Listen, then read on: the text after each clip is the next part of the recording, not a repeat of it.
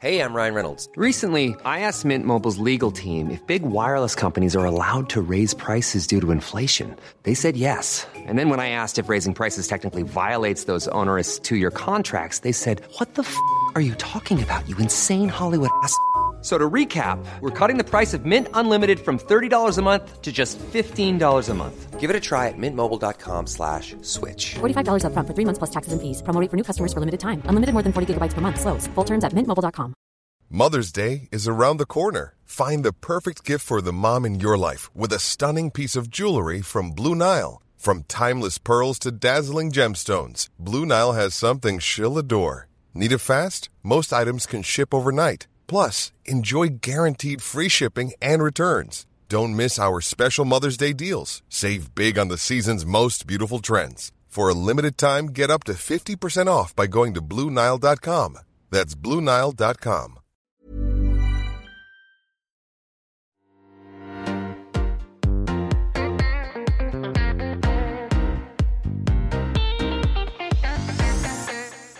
Hi, everyone, and welcome to Confessions of a Debut Novelist with me, your host, Chloe Timms. In this episode, I'm talking to Salma El-Wardany about her contemporary novel, These Impossible Things. Salma is a writer, poet, and BBC radio presenter. She performs internationally and works with global brands and has given TED Talks to help change the lives of women and girls. In this episode, we discuss how Salma built a brand using Instagram to share her writing as a way into the publishing industry, exploring female friendship between Muslim women where their faith plays a positive role, and how to approach the challenges of editing. But first, here's Salma with an excerpt from These Impossible Things. Their laughter split the air, and in a heartbeat, lightness was back. It's always easier to laugh about things than to cry about them. The afternoon stretched out ahead of them, and the heat made Malak drowsy. It was a cruel paradox to be bent in study during the summer months. She'd gotten used to long summers and no responsibility during their undergrad years, but graduation had come, and the prospect of leaving while Jenna completed a longer course and Kees stayed on for grad school was more than she could stomach. And so, she clung on to the halls of academia in the form of a master's, ensuring that their circle remained unbroken for one more year. Sometimes she recognized that they were all existing in a perfect moment, and eventually it would have to end. Other times it felt like it would always be this way. This was one of those times. Bodies sprawl across the grass, laughing away fears too big to talk about. Jenna's theatrics making them feel okay about the things they weren't actually okay about. With summer unfolding before Malak, the heat hazing her vision into dreams, everything seemed so possible.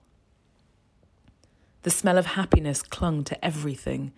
The precipice and threat of change, of responsibility and full time jobs was too many tomorrows away to think about today. She yawns and feels her eyelids meet, her body sliding down to join Jacob's on the grass. Kees continues to argue with Jenna, practicing to be the lawyer she's training to become. A handful of blossom drifts over their heads while weathermen report on record high temperatures. The city has never looked better, and the university buildings that sprawl across every corner shine white in the sun, their spires resting across a perfect sky. In the suburbs, a woman stares at the view while rocking a newborn baby who has finally stopped crying and believes for the first time that she can do this. Two streets away, in a bakery, a couple of strangers meet for the first time. Later, they will tell their friends that maybe you can fall in love at first sight. Students work from corner tables in coffee shops, each one believing that the rest of their life is just about to start. Mo takes his latte from the barista and smiles at his phone. He feels more like himself than he has in a long time. Four blocks away, Saleh stares at the woman he'll marry one day and is ecstatically happy that his date didn't show up last night. A cleaner gazes out the window at the group of friends on the grass and is excited he's saved enough money to fly his children to him. The breeze slowly makes its way through everyone, and they all believe in utopia, at least for a moment. Malak smiles to hear the bickering around her, and hope is full and round in her mouth. She can almost taste its sweetness.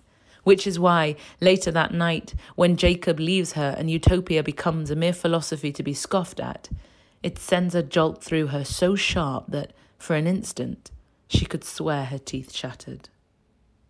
Hi, Salma. Welcome to the podcast. Thank you for joining me today to discuss your debut novel, These Impossible Things. Thank you. It's so lovely to be here. So, can you start by telling us what your novel is about? Yes, absolutely. So it's a story about three women. They each come from different backgrounds and they are each dealing with their ambitions and their wants and their desires and making their way through life at that pivotal time when you leave university and you enter the working world. And it's suddenly this shock to the system that actually you weren't a grown up all the time before when you thought you were and it's such a pivotal age as well where very big decisions have to be made and you have to make quite conscious decisions about which direction your life is going to go at least for the next couple of years. So it's about these three women who've been friends since they were kids at that pivotal point making those decisions and one night something sets them all adrift from one another and they find themselves suddenly alone without the women who've been by their side their whole life making these big decisions and it's very much a story of female friendship and how different a woman's life can look when the women in her life suddenly disappear. Mm, and we're going to talk about that pivotal scene a bit later. But first, I wonder whether you could tell us where the title came from. Do you know what? Since this is a podcast about confessions, um, I confess that it was nothing to do with me. Absolutely nothing to do with me. That's quite uh, common now, I think. I think a lot of people have their titles changed or someone gives them a great idea for a title. So, yeah, tell us the story. Yeah. I know. I always, before I got into publishing, before I published, I always had this assumption that the titles were, you know, came from the author and set in step, but they're not. It's so unromantic how titles actually come into the world. And it's all, you know, input from the marketing team and input from sales and what's going to resonate with the audience at this particular time. So it's um it's unfortunately an unromantic and just a logistical process. But originally the book was called The Way We Were. And that's the title that I had given it. I wasn't wedded to it, but I liked it. It spoke to the nostalgia that I think runs quite heavily throughout the book. And my American editor said, It's a Barbra Streisand song. You can't have it. and I was like, Well, why not? I mean, Barbra Streisand is great. And I hadn't thought of that. That hadn't occurred to me. Maybe that's a generational mm. thing. But I hadn't put that title on paper and then thought, Oh, Barbara. Um, so that was out- outlawed because of Barbara. And and then I said, well, I'm not fussed. If anyone's got a better idea of what you want to call it, I'm all I'm all ears. And and then kind of my editors just put their heads together, came up with a few, um, and said, what about these impossible things, which also speaks to um, a lot of the theme in the book and these women re- reaching for for something impossible and whether they can get it, and it fits. And I I didn't hate it, so I just said, yeah, sure, why not? Yeah, fine, go for it if that's what the sales and marketing think is gonna is gonna hit. However, what none of us did was break it down into an abbreviation for a hashtag because it is in fact tit, which we only realized once it had been decided. And I felt like that was a huge oversight on all of our parts mm. because then sometimes I'll get emails saying tit. And I don't know whether to be amused or devastated by it. I think I'm somewhere in between. I mean, it's not as bad as what was it, Susan Boyle's album party? That was the worst one, I think. Um, a, a hashtag that went very wrong. Um, I mean, I love that it's three words and there's three women in the in the novel. I think that works really well. The kind of symmetry of it. Yeah, and apparently, according to sales, three words in a title works for buyers. Apparently, who knew? It's something. It's like doof doof doof. There's something about the rhythm of it. Apparently, um, so this is the very unglamorous, dull side of publishing. Well, I think it works really well, and I will publicize the cover when I post this episode because I've said to you already. I think the cover is absolutely stunning, so uh, it Thank works you. beautifully on the page as well. So you have written in your acknowledgements that readers are either one person or another. They either read the acknowledgements or they don't. Well, I am a definite acknowledgements reader. And I Good noticed, woman. and I noticed that in your acknowledgements, you said when you first spoke to your agent, you'd only written three chapters but you'd said it was basically done. You had the idea, you knew where it was going. So, did the idea come for this novel as a complete, fully formed package? How did that idea come to you? Mm, yeah, I totally lied to my agent. This is really, really in the confession box here, Anna. um, yeah, I told her it was written, and it definitely wasn't. But I had had this idea in my head for years, and so I knew I wanted to write this story. I did not know at the point that I said to my would-be agent, "Hey, I've basically written it all. It's pretty much done, but I want to rework parts of it. But here's the first three chapters." at that point, only three chapters were written, and I had no idea where it was going to go or how it was going to end. Um, I had a vague idea of how it was going to end, but I didn't know how I was going to get there. I didn't know what was going to happen to each of the characters. So it definitely wasn't fully formed. The the kind of the genesis of it was I knew that I wanted to put Muslim women on the page. I knew I wanted to put female friendships front and center on the page the plot was kind of a secondary consideration to all of that, which I would like to take this point to say I, I'm not advocating this behavior. I'm not necessarily advising that you go in this way. But that is how I that is how I ended up with my agent actually. Yeah, that's breaking the the golden rule, isn't it? Because when you approach agents, you're meant to have had it already already written, and when you give them the first three chapters, you are meant to have the following ones written as well. So you broke the golden rule there.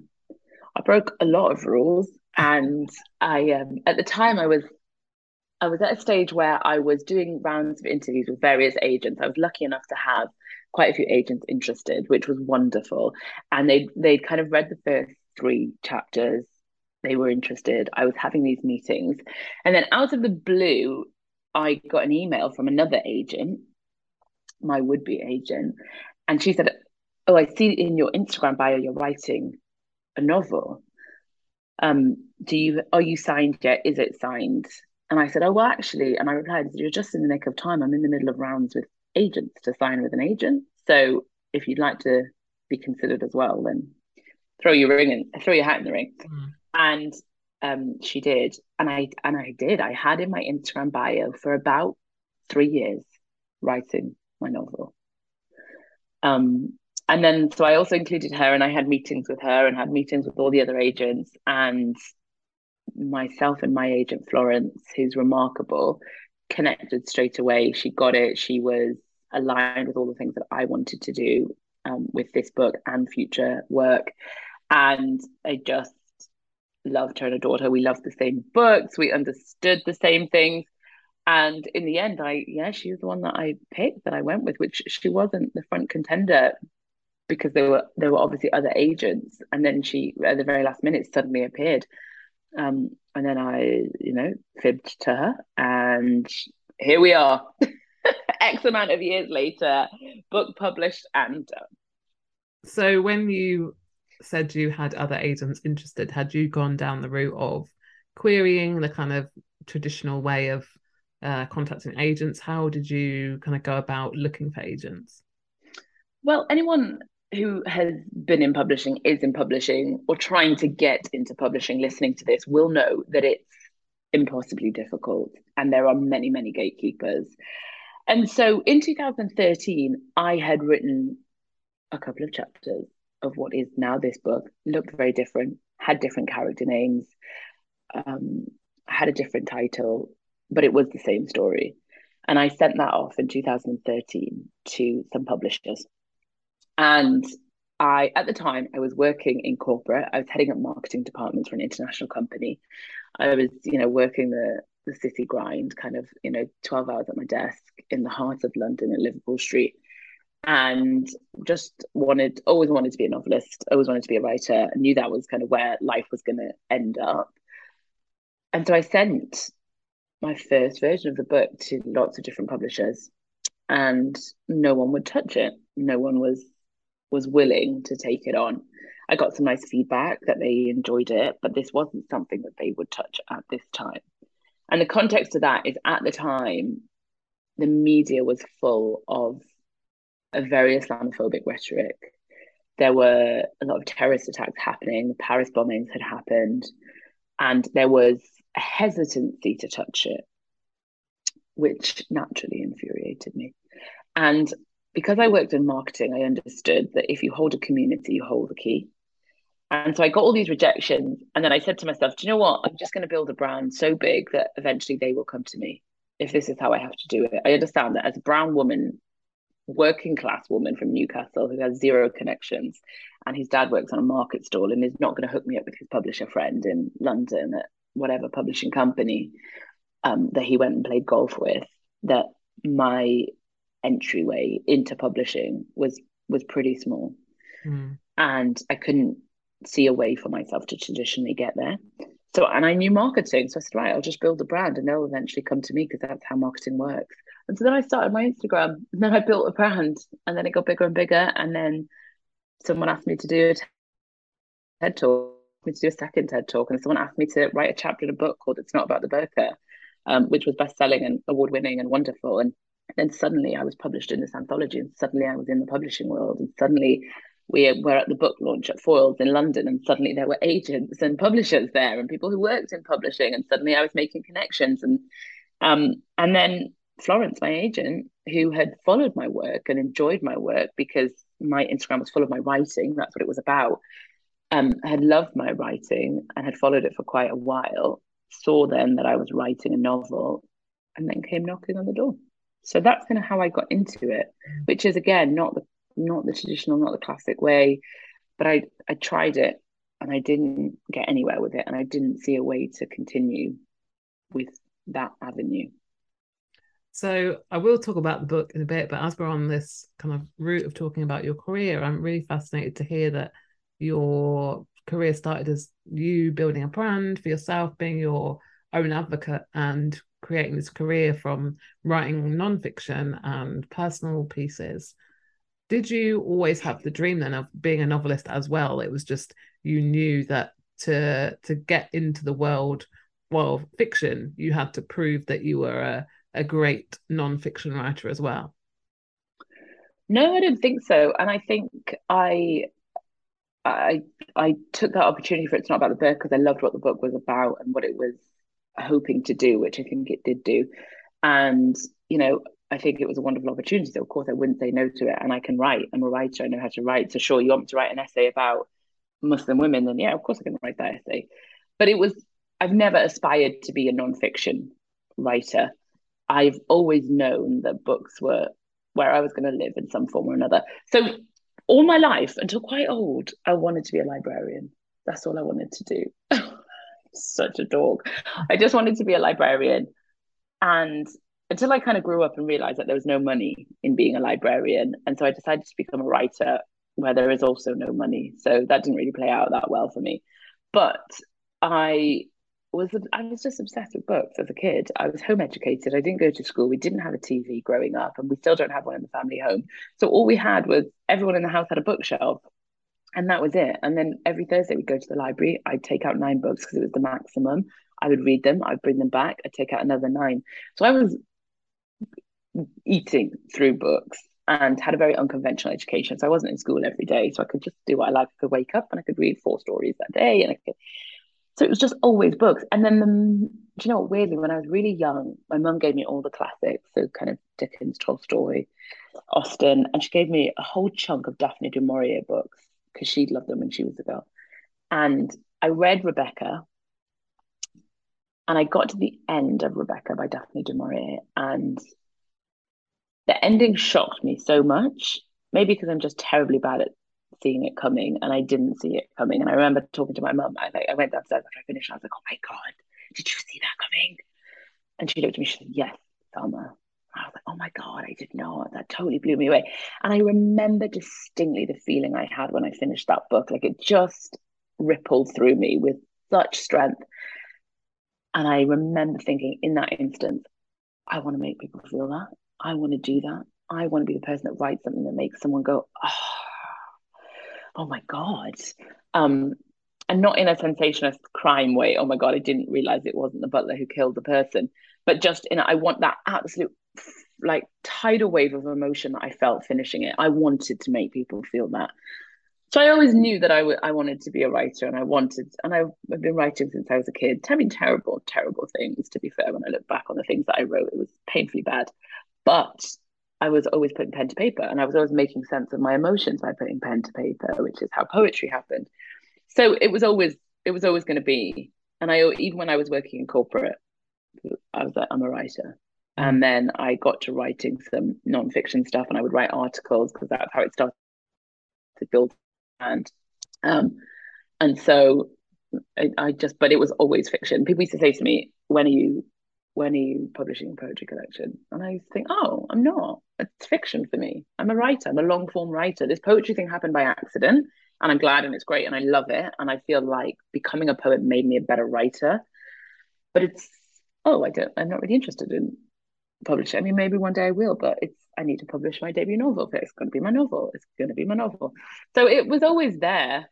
It was always going to happen, I think, and thank God that it that it did. Mm. And you say in your acknowledgements that the writing process is terrible, backbreaking, sweating, glorious, awful. So I want to know: has all the pain been worth it? Do you know what? I stand by this. Writing is a terrible process. I don't know if you feel the same mm-hmm. about it, but it's awful. And when I finished this novel, I finished the first draft and I printed the whole thing out and I tied it up with a brown ribbon and I put a flower in it so I could have my Jo March moment. and I, I I took a picture of it and I I put it out on Twitter and I said, finish my manuscript. And then I said, and don't become a writer unless it's the only thing you can do, unless you can't breathe until you write it out don't do it because it's awful and it's terrible. And I stand, I absolutely stand by that. If you think, oh, that looks cool, I might do that, don't do it. I have to write. I don't think I would, I couldn't live, I couldn't make sense of my life if I didn't put pen to paper or fingers to keyboard. Um, and it is awful. And when I sit there to write, I'm always like, fuck me, I don't know why I do this. This is terrible. And then what writing is, is it's a really solitary process. And you just basically are in a room by yourself talking to the voices in your head, which thankfully I like doing. Um, but I don't, you don't sit there and the violin plays and rose petals fall from the ceiling and it flows out of you in this, you know, emotive outpouring. That doesn't happen at all. You have to pull the words from you painfully, like a splinter in your skin, and put it down in front of you. You have to sit there, even when the words don't come. You have to sit there when you don't have a single idea in your head, when you don't know how you're going to get your character from A to B, when you don't know what's going to happen to your character, you have to sit there and dedicate yourself and stare in front of that blank screen and be confronted with your own inadequacy every single day. You have to write sentences, especially when you're doing long form.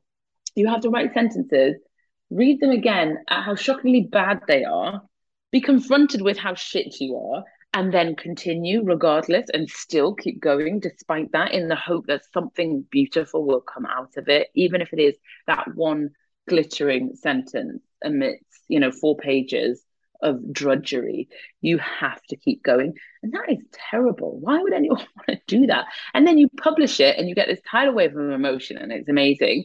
And then life is completely mundane and normal and then publishing is really difficult. And also, it's really difficult to get your book noticed or heard. It's really difficult to get a book deal that you can kind of sustain life and pay your bills with. You have to do another job. So now you're doing this terrible act while still trying to juggle a job to pay your rent because publishing doesn't pay unless you are, you know, J.K. Rowling or Richard Osman, right? And there are very few people who who get that kind of success with with books, especially in a time where, you know, a lot of people on publishing sees their readership down year on year because people just want to watch an Instagram reel.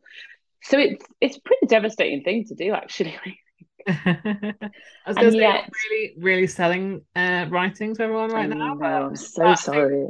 Down, you do it like you say because you feel like you don't have a choice in it. So you would. I, I couldn't not be doing this out of choice. Yeah. No, I wouldn't. If someone said to me, "You can totally be fine if you didn't write," yeah, grand. I'd do something else, hundred percent um, and have a more comfortable life and pay my bills more easily. Um, but yeah, this is I have to, and I unfortunately I love it. And when you do write that sentence, that you go, ah, oh, yes, that is amazing. Whether that feeling carries you through, I don't know. Mm. But I am I'm here. I'm a writer. It's I think it's all It's the best thing that I think I'm skilled at lots of things and I do lots of things very well. But I don't do anything as beautifully as I write. I hope, at least I I, I hope that there are at least a few sentences in the book that people considered beautiful or that were beautiful and I managed to achieve that at least for a moment in the book.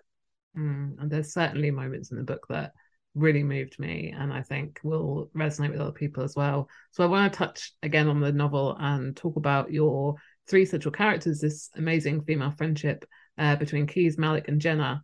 But you said already that this there's an argument that divides them and shatters their friendship, completely changes the three of them, and they go off on their own essentially. And it's such a pivotal moment, but a lot of it's dialogue. And so I wondered, how did you approach that knowing that it had to change so much between them? well, like I said, it's just me talking to the voices in my head.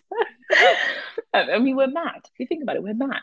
Um, I, you, know what? It wasn't a conscious decision. I didn't sit there and think, oh, should this be more in dialogue or should there be more prose around this? I didn't think. I just let the characters. There were so many times where I would sit down, not knowing what was going to happen, and I would write, and a character would just take me off somewhere, and I'd go, oh, okay, that's where you want to go. Sure, I'll follow you there. Let's let's go there.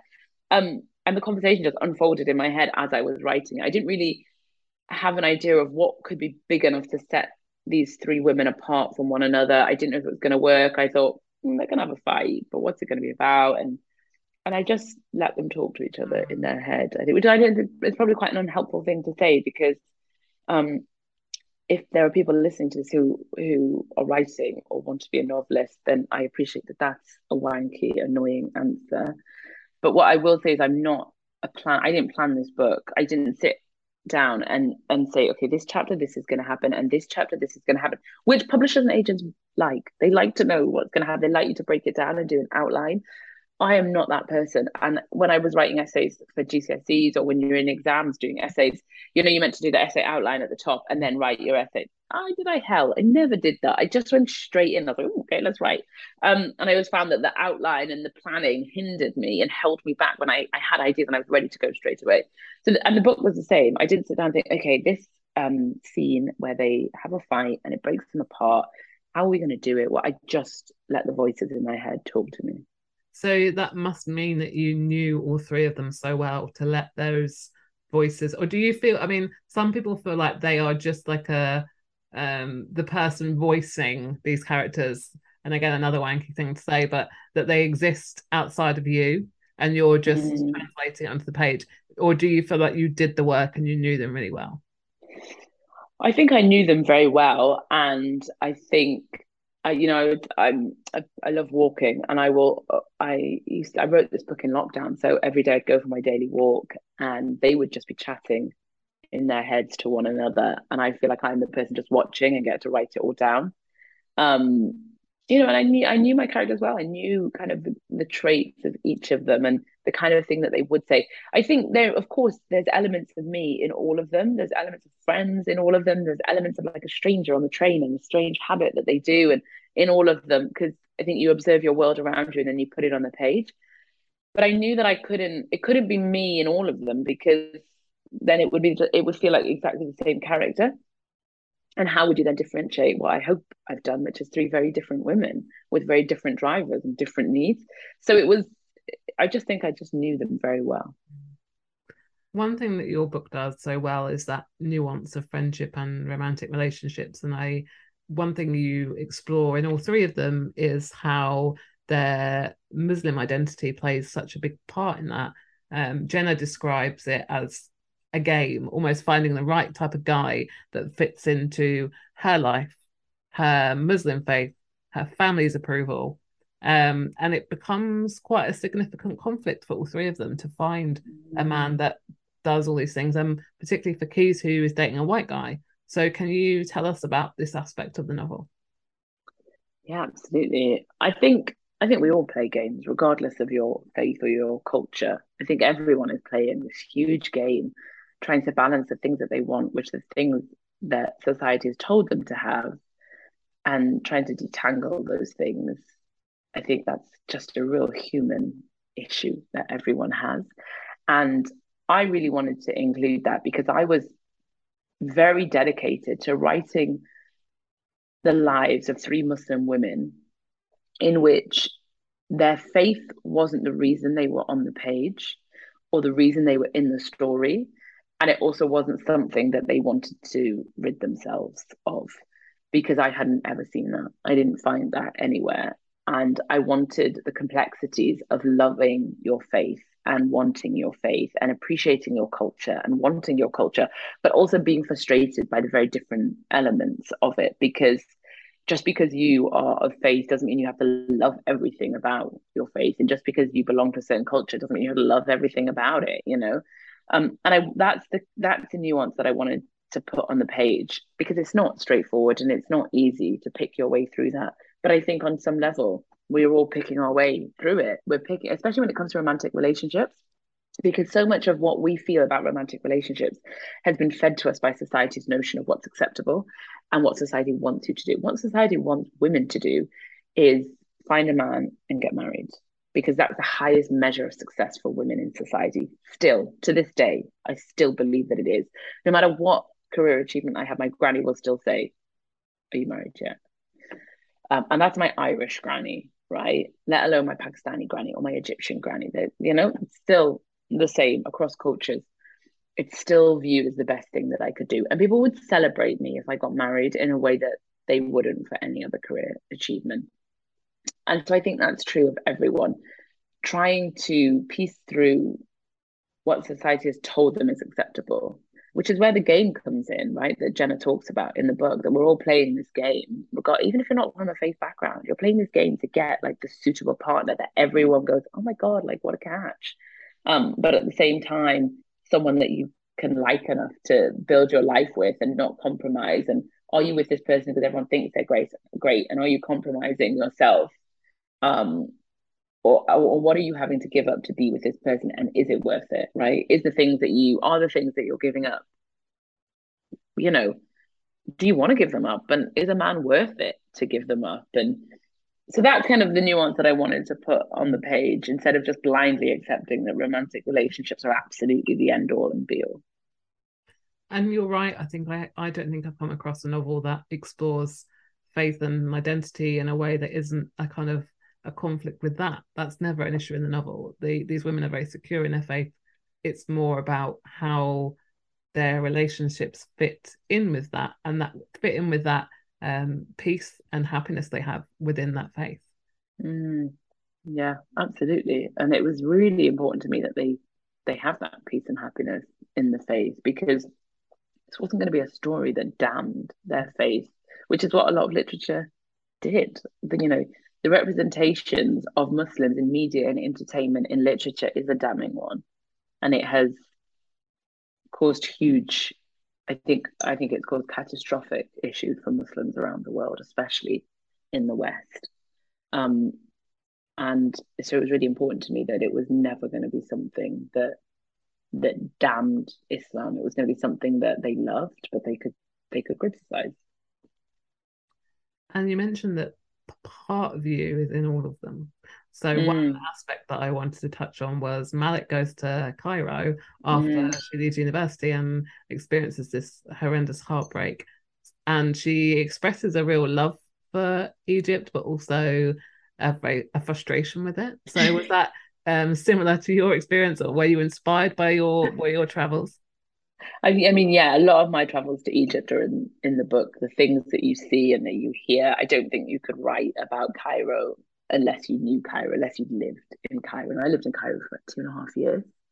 Um, obviously, I was born there. You know, I was there for the kind of young years of my life before I came to to the UK, and then and then I lived there again for two and a half years. And Cairo, you can't fight Cairo. Cairo always wins.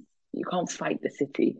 Um, you have to give in to the city, and then you will learn to love the city. But Cairo is incredible. It's this brilliant place, but it's also maddeningly frustrating because the traffic's so bad and you can only get one thing done in a day. You know, we could be here and say, we're going to do five errands today. Forget it. In Cairo, you can do one thing. That's it. And I remember my cousin telling me that when I moved there. And I thought, what do you mean one thing? Like, there's a whole day. We could do loads. But by the time you've got through the traffic to get to the bank and you've stood in the queue and you've chatted to this person, you've chatted to that person, you've had a cup of tea with that person in the bank because apparently that's a thing. And then, you know, this person's talked to their mate. It just goes on.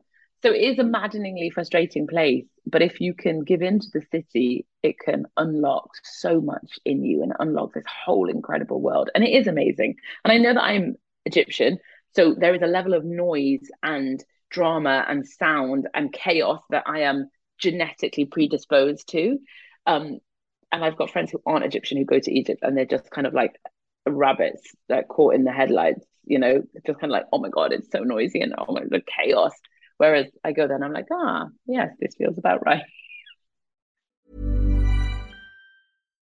One size fits all seems like a good idea for clothes until you try them on. Same goes for healthcare. That's why United Healthcare offers flexible, budget friendly coverage for medical, vision, dental, and more. Learn more at uh1.com.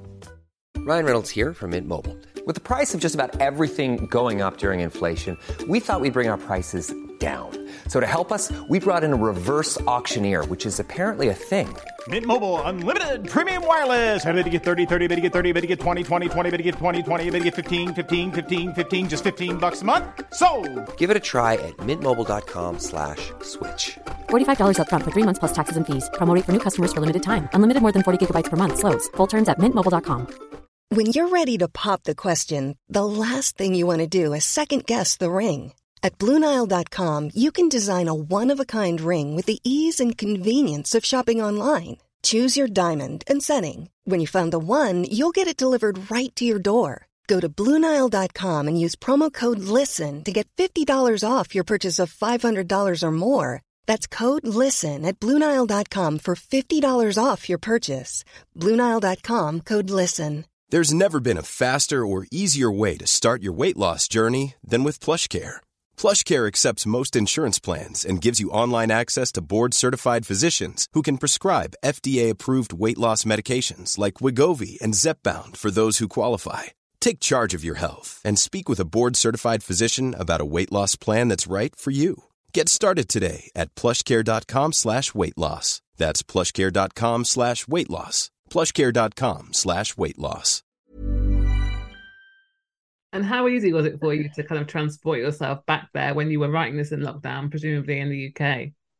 Yeah, no, it was so easy. And I've been back and forth ever since I moved back to the UK. So it was it wasn't a fast stretch for me to take myself back. And I love Cairo and I often get homesick for it, especially on hot summer nights when the heat is beating off the pavement in a way. And if I catch a scent of jasmine somewhere, I'm immediately back in Cairo because there's so there's so many jasmine trees around Cairo. So it's the smell that you always get in the city. So it was pretty easy to go back home. Mm. So all three of your women experience moments within their relationships where there's a kind of crisis of identity, but not in not in the sense as we were saying of of thinking that they would lose their faith. Um, but it's more about how romantic relationships and relationships with other people can alter you. Um, and you also touch on some darker themes, including um, abuse and coercive control, but you achieve those things with real delicacy and in a really slow burn sort of way. Can you talk about why those themes are ones you wanted to touch on? What I wanted to do, and I hope I've managed to in some way, is to show the grey areas that exist when you're a woman.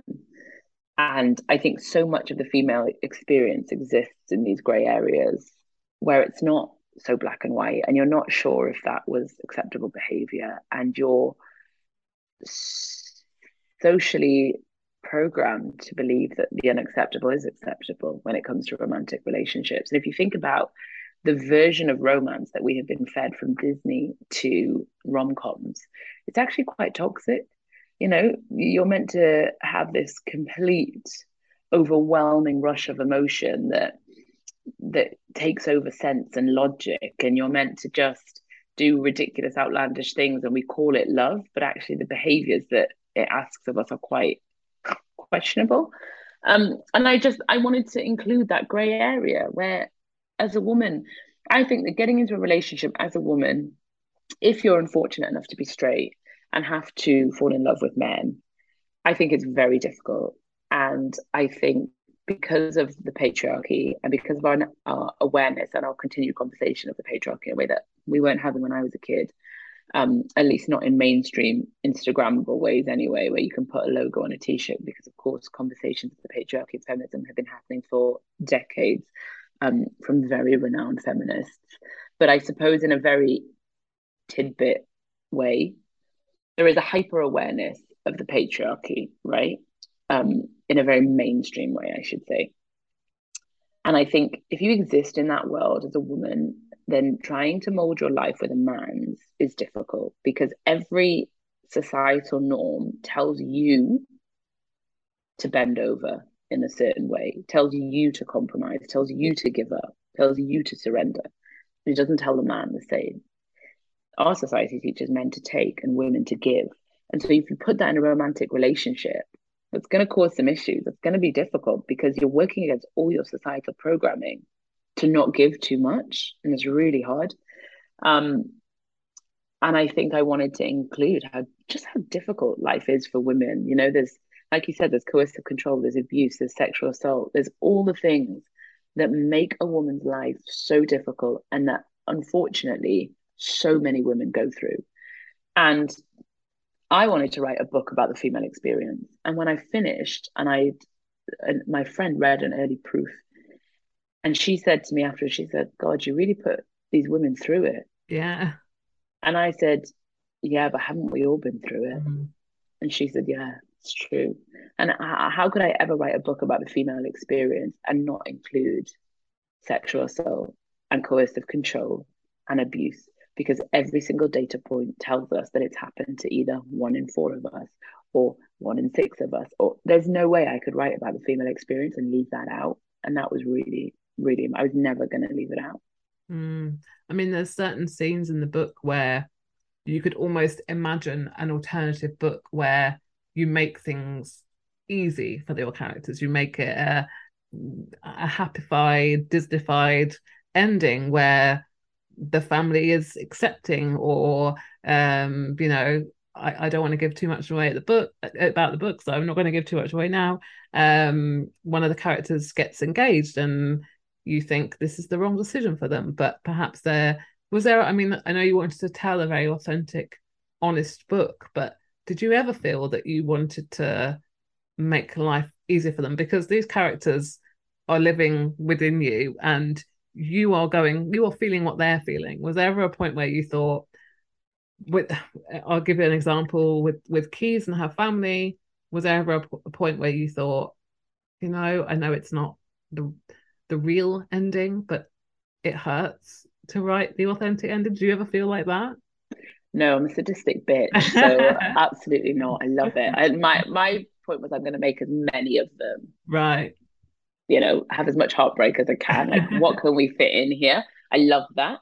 Um, I I think it is just that it doesn't clearly, but um, do you know what? It's funny because when I think about this book, I think there is a happy ending. And when it comes to Kees and her family, I think there's a happy ending there as well. Mm. And I think I think it's really human, the emotional cycle that her family go through.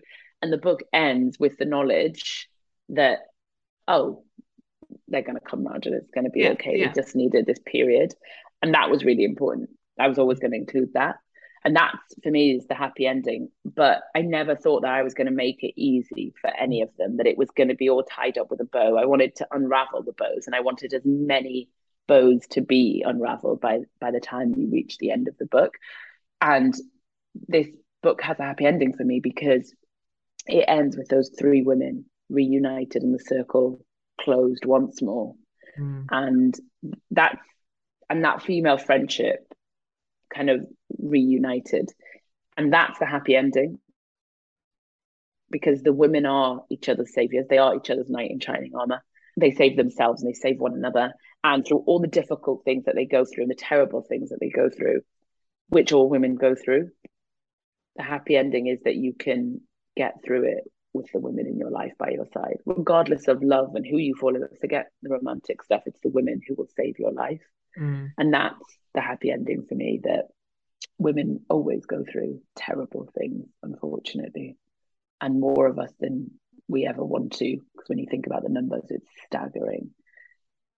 But actually, with other women by your side, you will rise again. That's what I wanted. Yeah, I certainly feel that there's that hope at the end and a, and a, it is a, a happy without giving away anything it's it is a happier a happiest ending that you could imagine uh, without it's not hollywood ending. no exactly there's no kind of gloss to it it's yeah and yeah. everything that happens feels authentic it feels real there's nothing in it where you think that's a bit convenient or that's a bit too like you say a bit right easy it's it, it it works it feels like you get the ending from the book that you expect but that you want as well so i think it works Right. really well without having that kind of hollywood gloss as you say Yeah, exactly. And I've read books that tie everything up and the character gets everything that they've been struggling with at the end. And I just think, oh, okay. Yeah I don't like your character anymore because of it. too easy I just think, yeah yeah, I just think like, oh, okay. And there is a, you know, there's an element of, you know, escapism and life is hard enough and let's have a good time on the page. Sure. I don't know if I'm that writer though. yeah yeah no I, I i totally agree with that i think you always want to leave your reader wanting a little bit more don't give them everything Yeah, and I want I want that grit in it. I Mm. want the pain and the heartbreak in it. And you know, I unfortunately do it terribly well, heartbreak. And so that's, you know, I love writing it and I love writing the deep, dark, awful things. So that's just perhaps the writer that I am. Mm. I want to touch on another thing you mentioned in your acknowledgements, which was your relationship with your editor. And you said that there was a point where your editor kept, where your editors uh, kept suggesting things and you would fight against them. But then Yeah. eventually you would kind of come around and go, mm, actually, I think you've got a point. And I know a lot of writers worry about this stage because they feel like they're going to have to change things about their book that they don't want to change or that they are going to have to get rid of something that is very dear to them. So what was the editing process like for you? Was it um did you feel kind of very attached to certain parts that just wanted to change or I know you came around eventually, but what was that process like for you? Do you know what? I have the most respect for editors because I hate editing. If I could just write a first draft and then send it to someone else to deal with completely, I would. I hate the editing process. I've never, it's never my strong suit. But I also know that a good editor can make or break your work, that can really pull out the best of your work, and that they are so instrumental to your work. So I have the most respect for them. Uh, and so I went, and my editors who worked on this book were wonderful and incredible, especially my editor, Seema, uh, in America. She was phenomenal and she understood it and she got the book. So there were times where my editors would suggest something and I would say, yeah, no, totally, that makes sense. I absolutely see that. There were times where they would suggest things and I would go, I don't know why, give me your reasoning and I will decide then. And there were times that they would suggest things and I absolutely put my foot down and said, no, I'm overriding you on this one. Sorry. You're not having it. You're not changing it. I, I know instinctively in my gut that this stays the way it is.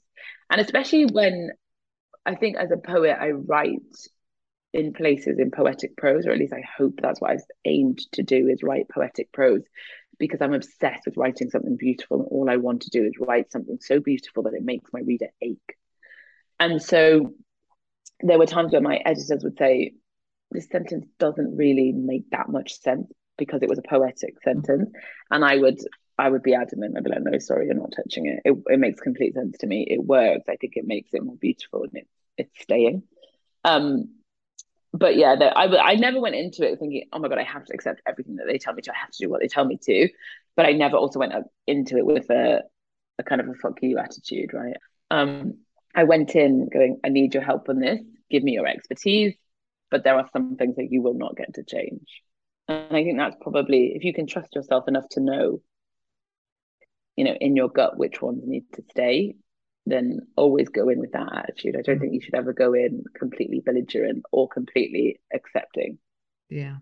Yeah, I think part of it is that sometimes you do have to argue it out and collaborate in Mm. a way. And sometimes the argument provokes a better solution than just Right. one, one of you being right. Hundred percent. You've got to talk it out. So, finally, are you able to share if you're working on anything new at the moment? Yes, I am. I have written my second book. I wrote it before this one came out because I didn't want the feedback, negative or positive, from this one to impact my writing. So I was very adamant that I had to write it before this one hit the shelves. So I wrote it back in January. Now I'm editing it. And this one I'm adamant about the title. I'm I'm set on it. I'm not gonna let them change it. This one I'm kind of like if I'm is, lucky. Is it a Bette Midler song? I need to know. Need to check. No, uh, it could be it could be a song actually. I'm gonna Google this. It definitely could be a song. I'm gonna check. But um it's uh I'm yeah, I'm wed to this title, so I'm I'm pretty adamant about it. And it is a book, of course, about the female experience because they are the stories that I want to tell. And I'm very excited about it. And I love the idea of this book um, and what it's about, even more than these impossible things.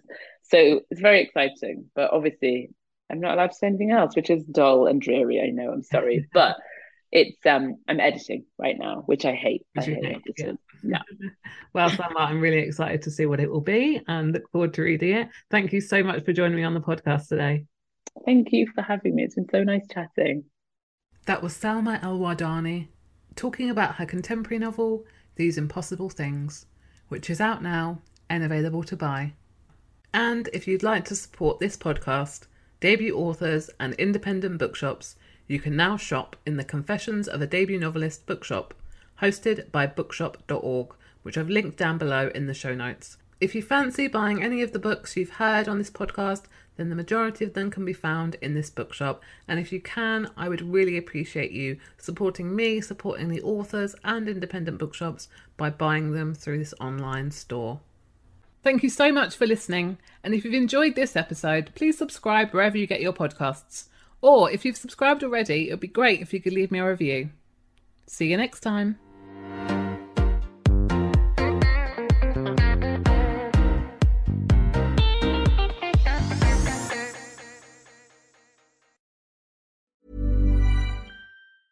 Hi, I'm Daniel, founder of Pretty Litter. Did you know cats tend to hide symptoms of sickness and pain? I learned this the hard way after losing my cat, Gingy. So I created Pretty Litter, a health monitoring litter that helps detect early signs of illness by changing colors, saving you money and potentially your cat's life. Pretty Litter is veterinarian developed, and it's the easiest way to keep tabs on your fur baby's health right at home. Go to prettylitter.com and use code ACAST for 20% off your first order and a free cat toy. Terms and conditions apply. See site for details.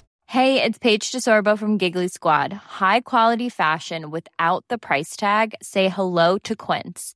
I'm snagging high end essentials like cozy cashmere sweaters, sleek leather jackets, fine jewelry, and so much more. With Quince being 50 to 80% less than similar brands and they partner with factories that prioritize safe ethical and responsible manufacturing i love that luxury quality within reach. Go to quince.com slash style to get free shipping and 365 day returns on your next order.